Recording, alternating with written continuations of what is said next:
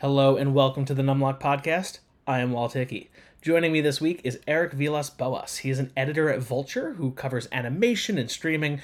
And this week he's joining us to talk all about some controversy that's going on in the world of animation, specifically about a new Richard Linklater movie called Apollo 10 and a half that was barred from consideration by the Academy uh, for the Oscars, uh, basically about how rotoscoping was involved in the production. That's a bit of a complicated story. We'll get into it in a bit, but Eric is one of the smartest dudes that I know when talking about the field of animation and, and just kind of following all these really fascinating changes that are going on in it, whether it's through technology or whether it's through the streaming environment. And so this week we dive right in. Um, thank you so much for listening, uh, and I hope you enjoy.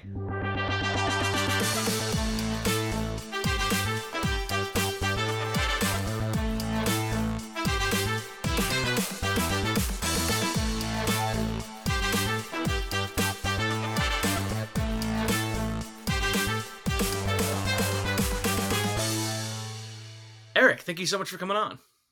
Thank you for having me. Uh, you wrote a really fascinating story about a new film that's kind of coming out from director Richard Linklater. Um, before we kind of dive into like the whole concept of rotoscoping and whatnot, do you want to tell folks a little about your history with animation? Uh, you know, you're currently at Vulture. You've got a long history of working in this space. Uh, what got you interested in the topic, and, and where have folks been able to find you before? Yeah, so I've I've been interested in this uh, sort of area of coverage for a long time. Um, I always wanted to be like an entertainment journalist. I always kind of like wanted to angle my career in that direction.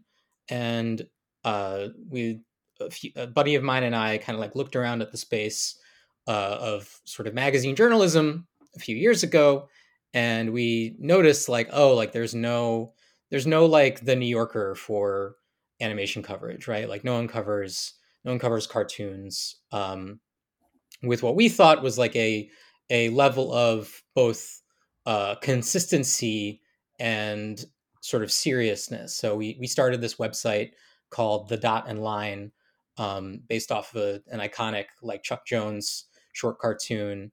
Uh, that was in 2016.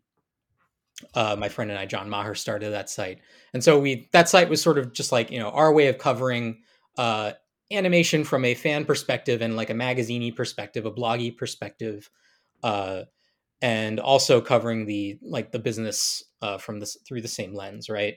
Uh, we never made any money. The dot and line like shut down. You know, very. Uh, uh, we gave it a Viking funeral in 2020, in the the beginning of the pandemic. Um, you know, very lovingly. It was it was all good.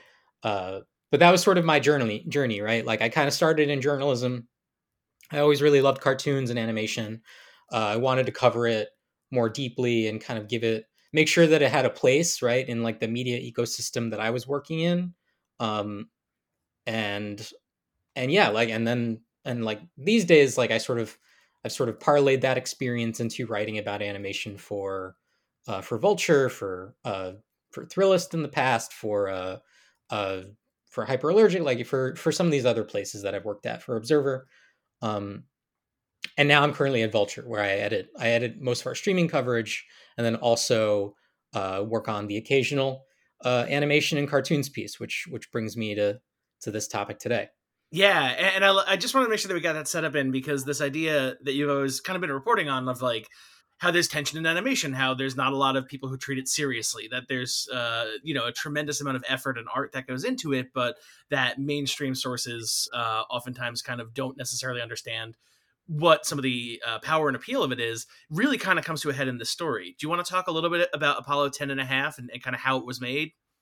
Yeah, so this is it definitely it definitely kind of it definitely hits a lot of points for me that, you know, uh, some of my interests, but so Apollo 10 and a half is a a rotoscoped movie directed by Richard Linklater, you know, a very well regarded um, indie filmmaker who has done both live action movies like uh, Scanner Darkly and Waking Life, or I'm sorry, uh, animated movies like Scanner Darkly and Waking Life, as well as like live action movies like um, the Before trilogy and Dazed and Confused and uh, uh, a few other things that you might have seen before. Um, you know, Apollo 10 and a half is basically his latest animated effort. Um, and it was direct, it was, it was made by a large team of around 200 animators um, through a studio called Minnow Mountain and another studio that whose name I'm blanking on. Um, Minnow Mountain is based in Austin, where Austin, Texas, where Richard Linklater I think is also based. Um, and so, like you know, Apollo 10 and a half is essentially like a uh, like a coming of age like fantasy story about a kid who gets to uh, sort of experience uh, you know what it is like uh, uh, essentially sitting in like a NASA space mission, right? Like, you know, I think the the hook of the movie is the hook the opening hook of the movie is like, oh, like we made the we made the space capsule too small and now this like this like, you know, preteen child like must, you know, uh, uh be signed up for a NASA mission, right? And and it's like a fantasy, right? Like it's it's meant to be kind of um sort of fantastical in a way that uh live action like wouldn't, you know, Richard Linklater has talked about this. So um, so that's all well and good. Like Apollo 10 and a half was released on Netflix and I think earlier this year, like over the summer. Um, uh, over the summer, it was also submitted for Academy Award consideration for Best Animated Feature. Now, Best Animated Feature is sort of an interesting category, and we can kind of get into why.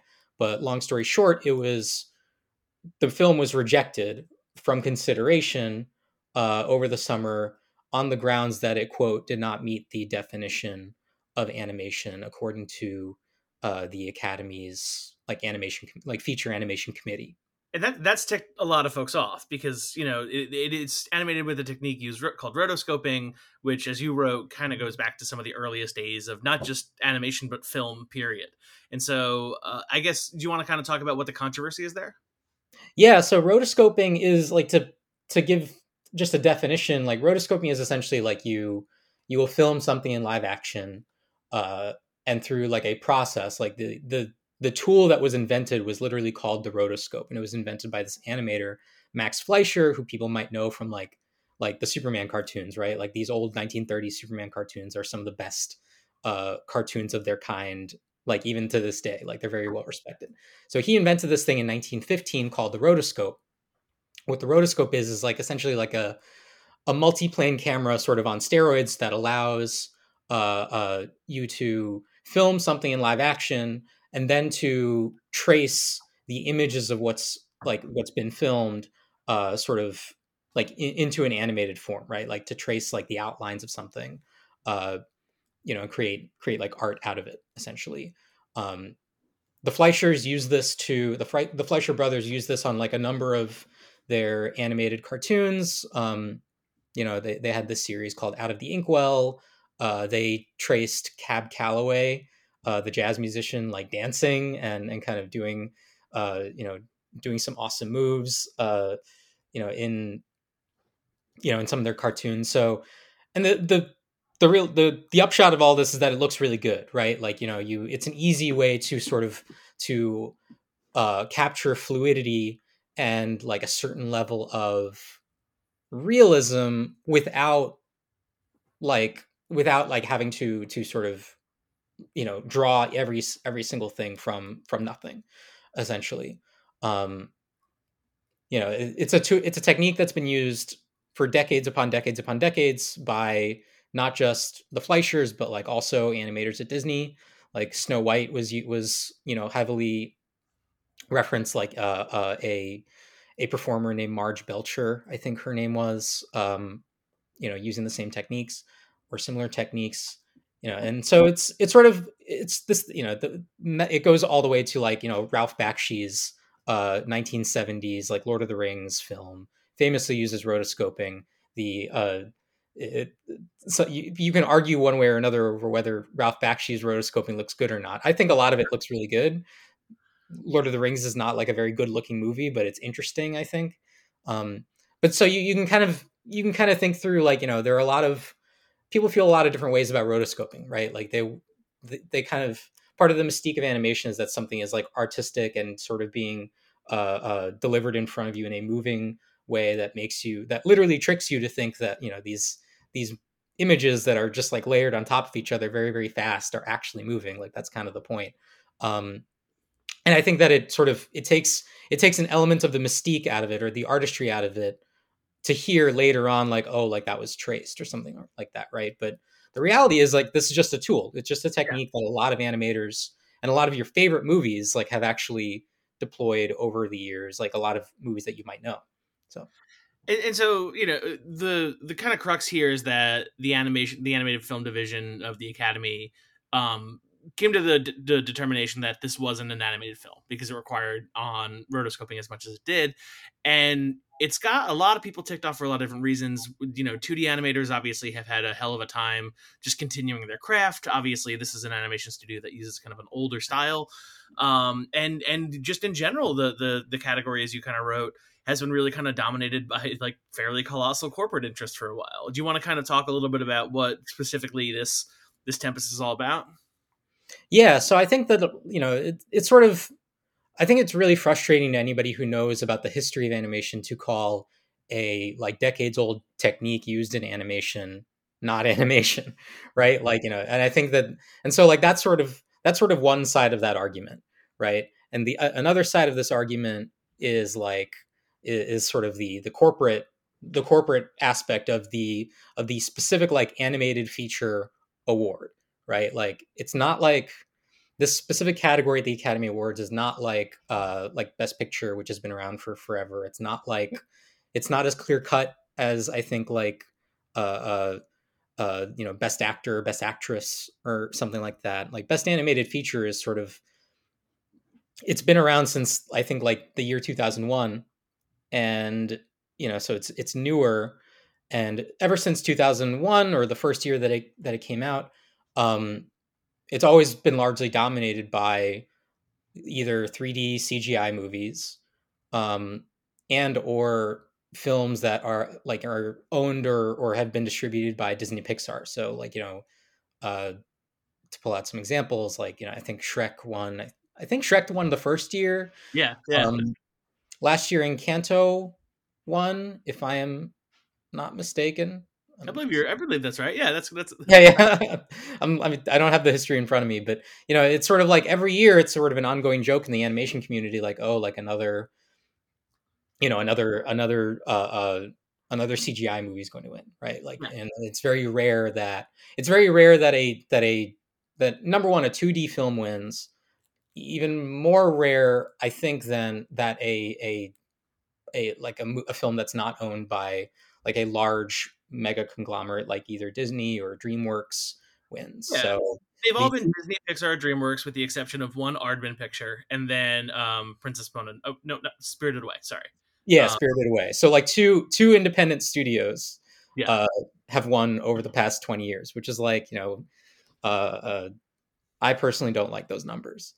Um, you know, other a lot of a lot of folks can say can say otherwise, but like, and then there's this other side of the argument and I think uh, Phil, the the the animator Phil Lord, kind of like got into this a little bit uh, when he tweeted last year, oh, and a lot of a lot of people tweeted right, like you know the the sort of understanding the, the larger cultural understanding of the animated feature category is that it's made for children that animation is just for kids and that uh, uh, this is like a this is like a juvenile pursuit you know and and i think that like the um the presenters at last year's Academy Awards kind of like leaned into that, right? Like it was know, really patronizing, if I recall. Yeah, it was like the the tone of that is very patronizing. It, it sort of, you know, you look at you look at the animator uh, Richard Williams, who who passed away a, a few years ago. You know, this is a person who is sort of known for like a hyper realistic, very very fluid animated style. Like he he's the reason that Who Framed Roger Rabbit like looks as good as it does because he yeah sort of impressed upon his animators like you have to make sure the eye lines like match up between the the cartoon characters and the the actors on stage. Um you know you you, you like look at like artists on sort of on on his level or on like a miyazaki level or like you know to to go back even further like a like a chuck jones level and to say that they are making stuff that's only for kids is is I, uh, you know, I, if it were me, if, if I were in their shoes, I would find it very offensive. I would find it very like, I would find it very patronizing. Yeah. Like that's the word. Yeah, it, it's inter- again, it's an interesting category for a lot of reasons because it seems like I looked at it last year because I'm obsessed with the Oscars, and it's you know Pixar usually gets a bid, Disney usually gets a bid, DreamWorks usually gets a bid, one of the other biggies gets a bid, and then they'll usually get like an international feature or one of like the Ghibli, uh, Laika, Aardman worlds, right? And, and it's just it's weird that you know it, there's clearly a degree uh, that the animators within the division have enough clout to like get those nominees for those international features and, and those like smaller indie features but like it does seem that the branch is dominated by the kind of folks who just want to give it to pixar disney or dreamworks yeah like that's that's sort of what the numbers seem to tell us right? Like uh, that's that's the that's the story the numbers seem to tell us. Um and the i think one of the frustrations um and uh, you know i understand why it sort of has to be this way uh you don't want like people you want to you don't want to know like how these voting bodies kind of like you you do want to know how you you do want to know how these voting bodies work but like it, it sort of it raises a, a wide variety of complications uh you know um if we knew how exactly how everybody voted um but a lot of this stuff happens in a very opaque way right? Like the uh you know richard linklater in my story when i interviewed him for for this apollo 10 and a half thing like you know he sort of like he described like his words i think was like we really just don't know like who who's like behind you know who's behind uh this decision making. You know and so and like the only way that he can uh, uh sort of conceive of it is that like oh they must have something against rotoscoping or against us as like the you know us speaking for his like sort of independent independent companies that he works with the independent animators that he works with. Um you know it's sort of like you know if he to to him to him to to them it feels like a david and goliath situation where you know all these uh, uh you know i'm sure it, you know uh fil- a film like like the latest disney pixar thing that has you know is made for you know 150 or 200 million dollars or whatever it is like they would probably have no no trouble getting nominated for anything for you know for for making uh you know a, you know clearing through any of the rules that are stipulated.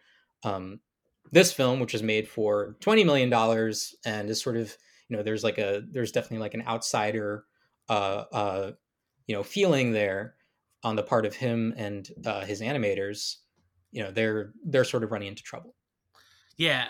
It's it's again it's it's a challenging category because again like the work is really uh, in, like fairly incredible coming out of some even the larger houses not to diminish any of that.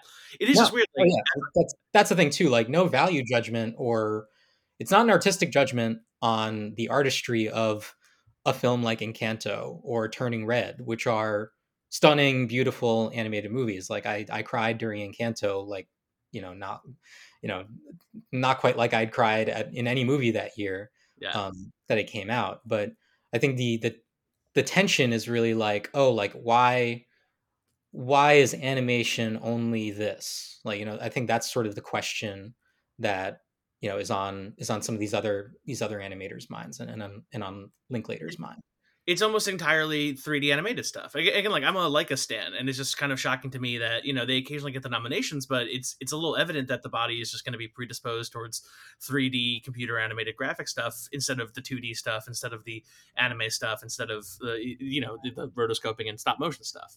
Yeah, yeah. I mean, Laika is a perfect example, right? Like another, just like everything that they put out is amazing. It just like looks stunning.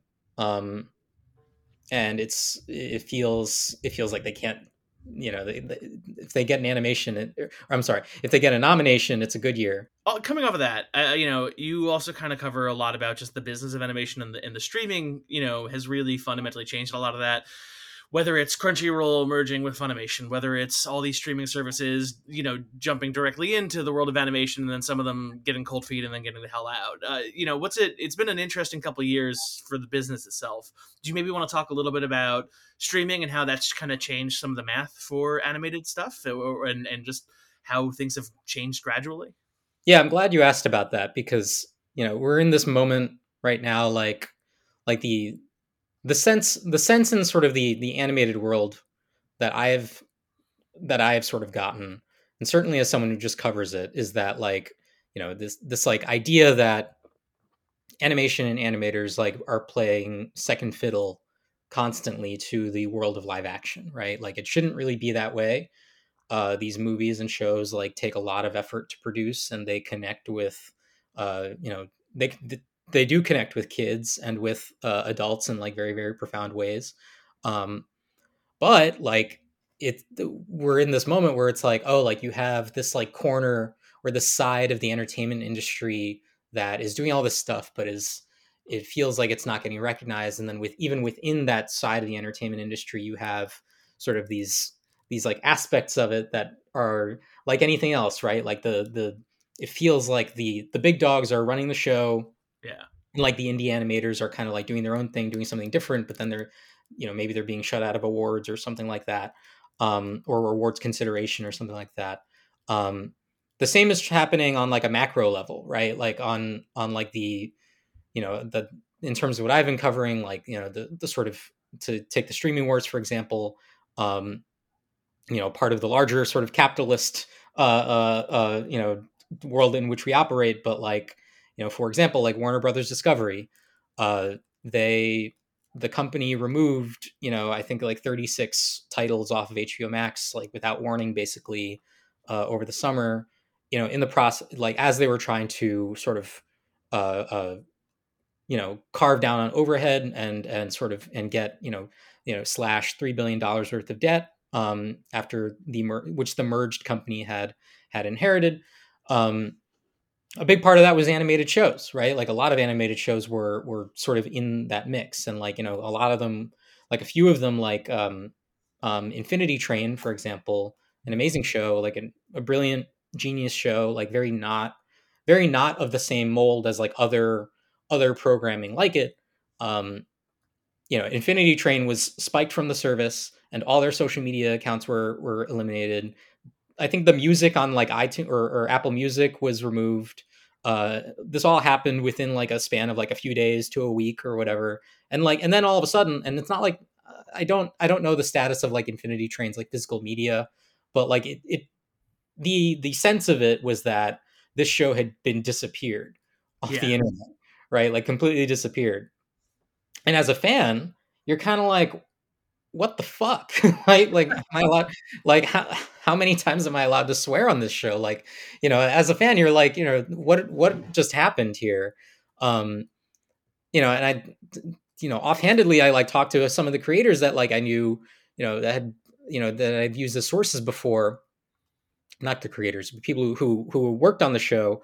Um, and they're also just like confused like what's going on like you know like, how, like do we even know like how like what's happening like if it will ever be sort of like you know i think that they were all blindsided like the the creator of the show owen dennis like wrote a very good uh substack post on that exact thing like you know that that feeling of blindsidedness um and so like you've got all these things kind of going on and like it's not helping right? Like it's not helping the animators or people who are fans of animation uh to feel you know like like you know it's, it doesn't help them that they're that these you know some movies are being treated with seemingly like a different uh, set of rules as other movies. You know debatable on whether those rules like should exist or not as as they pertain to the academy awards for art. Um yeah. like debatable. Uh uh it feels like they're being devalued by some of these like large companies that own uh, some of the the titles that they worked on, either to to slash them to like you know get uh, you know just offload debt or to you know eliminate them entirely for no for no reason like right? Like it, it seems like it's just like it seems like the reason is money which doesn't to me doesn't really seem like a good reason at all like you know um uh, uh and then at the same time like you know everyone you know when when we get to something like the academy awards and the award is presented like are we then going to be treated to some like hacky like line from you know the you know the, the, last year's best supporting actress or whatever saying like oh animation like animation is so good for kids it's so great for you know to watch when you grow up and uh, you know it's like and it's like this is what you do you know you know when you're when you're a child and like that sense of wonder or whatever it's like I don't know, man. Like, it, if you're like, if you're listening, if if all this stuff is happening to you, and you're an animator, and you're already under, you're already like baseline underpaid, right? Like because like everybody's underpaid in Hollywood. um, or anywhere in media, uh, your work you learn that your work is being kind of devalued you know by the company you work for you learn that like oh like actually the uh one of the one of the big like an opportunity that i have to go on to go on stage and accept like this award is like being seen as like this like juvenile thing like this purely juvenile pursuit um that only appeals to children uh and then at the end of the day like your your company is like you know or or again like we're speaking hypotheticals for all of this but like the, the multinational company worth billions upon billions of dollars that happens to have billions upon billions of debt dollars in debt like you know like t- essentially disappears your your cartoon from the service that it was it was running on. I think like it's it i would be demoralized. I'd be very demoralized demoralized is a really good word because again like it's also fascinating because it's objectively wrong like like you know adult yeah. animation uh, you know, or that it's it's really hit its stride very recently. Demand is only going up. Um, oh yeah. Like I alluded to, like country, Crunchyroll earlier, but again, like you know, we've seen demand for anime go through the roof. It's just like it's. It seems like it's very much a dated mentality that animated programming is exclusively for kids. It is just a separate art form in a way, and and you know, you've written a lot about in particular about how you know this is really like creatively we've been in a bit of a renaissance when it comes to particularly what one can do with animation and who animation can be for yes absolutely and i think like like i don't know i the, some of the some of the best action filmmaking that i have ever seen has come from Genndy Tartakovsky yeah. Uh, you know director uh, director and creator of uh, primal and samurai jack and dexter's laboratory right like he yeah. like I, I interviewed him a few years ago and like I can't remember the exact quote. I would love. I gotta. I gotta like pull it up and pull it up in my notes. But like he basically talks about like how for him, like you know, I, I think I asked him like something on the level of like you know like eh, would you want to direct a live action film or something like that and for him it's not about that it's not about like quote unquote graduating from from animation into live action like he kind of talked he told me i can't remember the exact quote but he told me basically like it's all about filmmaking it's yeah. all about like you know composing composing shots, you know, creating storyboards, like getting the timing right, getting the action right, um, and putting a film together. Like, you know, I I just saw a tweet today. You know, it's like Steven Spielberg, you know, kind of getting interviewed about something that Steven Spielberg got interviewed about, you know, like 30 or 40 years ago. And he talks about like how like animation is the father of live action filmmaking. He talks yeah. about how like, oh, like animators need to know uh, the, the quote is like, you know, they need to know how a chipmunk rolls into, into like a, a, bank of snow or whatever because they need to paint every every motion of like that of that chipmunk rolling over and over and over across 12 cells per second. You know th- this is steven spielberg. Like steven spielberg gets it. Why can't anybody else get it? Yeah it's just and again like you know I, I talk to folks in the comics world who say very similar things where it's just like you know they're not trying to storyboard marvel movies 10 years from now. They're trying to do something in a format that you can uniquely only accomplish in that. You can do things in animation that you cannot do in live action, and that's what makes it very cool. Yeah, yeah, and I it's it's not for nothing, but like you know, a lot of these the conversations that are happening sort of in the in the the film and TV animated world are probably also happening, you know, sort of at the same time in the the VFX animation world, yeah. right? Like we're we're hearing a lot about sort of like you know, these you know video effects workers on uh, like these Marvel movies, like you know, talking about like their like labor issues, like you know, from everything from like increased workload leading to uh, uh, you know, sort of like a like overly demanding schedules and and to, to like the product resulting in it looking bad, right? Like the product yeah. looking like not what a movie should look like, and like kind of not adhering to you know some of these basic rules of filmmaking like framing and, and sort of making sure that like the stakes are and the editing is like looks correct and like looks and feels feels right um you know i think we're in a i think we're in a we're just in an interesting period where a lot of these you know sort of big productions are coming out you know star, you got star wars you got all these marvel movies you've got like the dc the dc extended universe um all those require intense intense special effects like animators and you know the, those these two sort of these two sort of uh, uh, um, practices are very are very closely linked Yeah. You know, even if they're even if they're kind of not not sort of going after the same goals. But I mean, seems- talk about them being demoralized in animation because the work is undermined. Like, and in the VFX crowd, they get a director who then goes around being like, "Ah, we we didn't want to animate this. We had to do this one real, and so this is all real stunts." And then the animators come back and it's just like, "Well, that's actually not true. We actually did a lot of work on that scene." And, and so you can see at the same time, they're just, you know, it is uh it's an interesting time, I guess, from a labor perspective on that. And I know that you've written a bunch on that. Um, I guess to that end, where can folks find you, Eric? Where can folks find your work, and, and what are you working on these days? Yeah, uh, I'm at I'm at Vulture.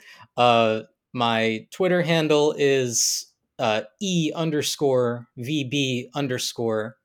Um, and anything I write these days typically winds up at vulture.com. Uh, dot com. so that is that is me. Awesome. Well, hey, thanks for coming on. Thank you. Thank you so much for listening. Hey, thanks to Eric so much for coming on. You can find his work at Vulture and uh, and on Twitter. Um, if you enjoyed this, tell a friend about it. Uh, it's always great to get some word of mouth about it.